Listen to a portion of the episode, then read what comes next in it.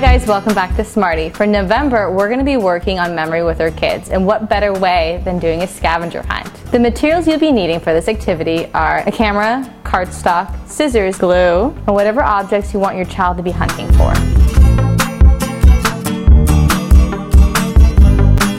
Step one, you're the hunter. Find all the objects you want your child looking for and take photos of them.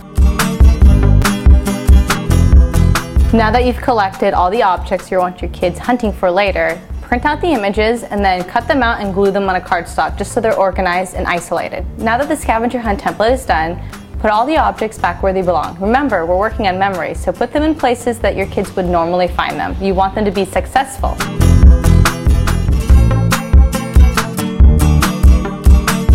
We'll make this one really easy to find. Well, I hope you enjoyed this activity with your kids. Remember, the scavenger hunt is supposed to be a fun way to work on memory. Well, until next time, craft on, guys. Can you see me flying by your side?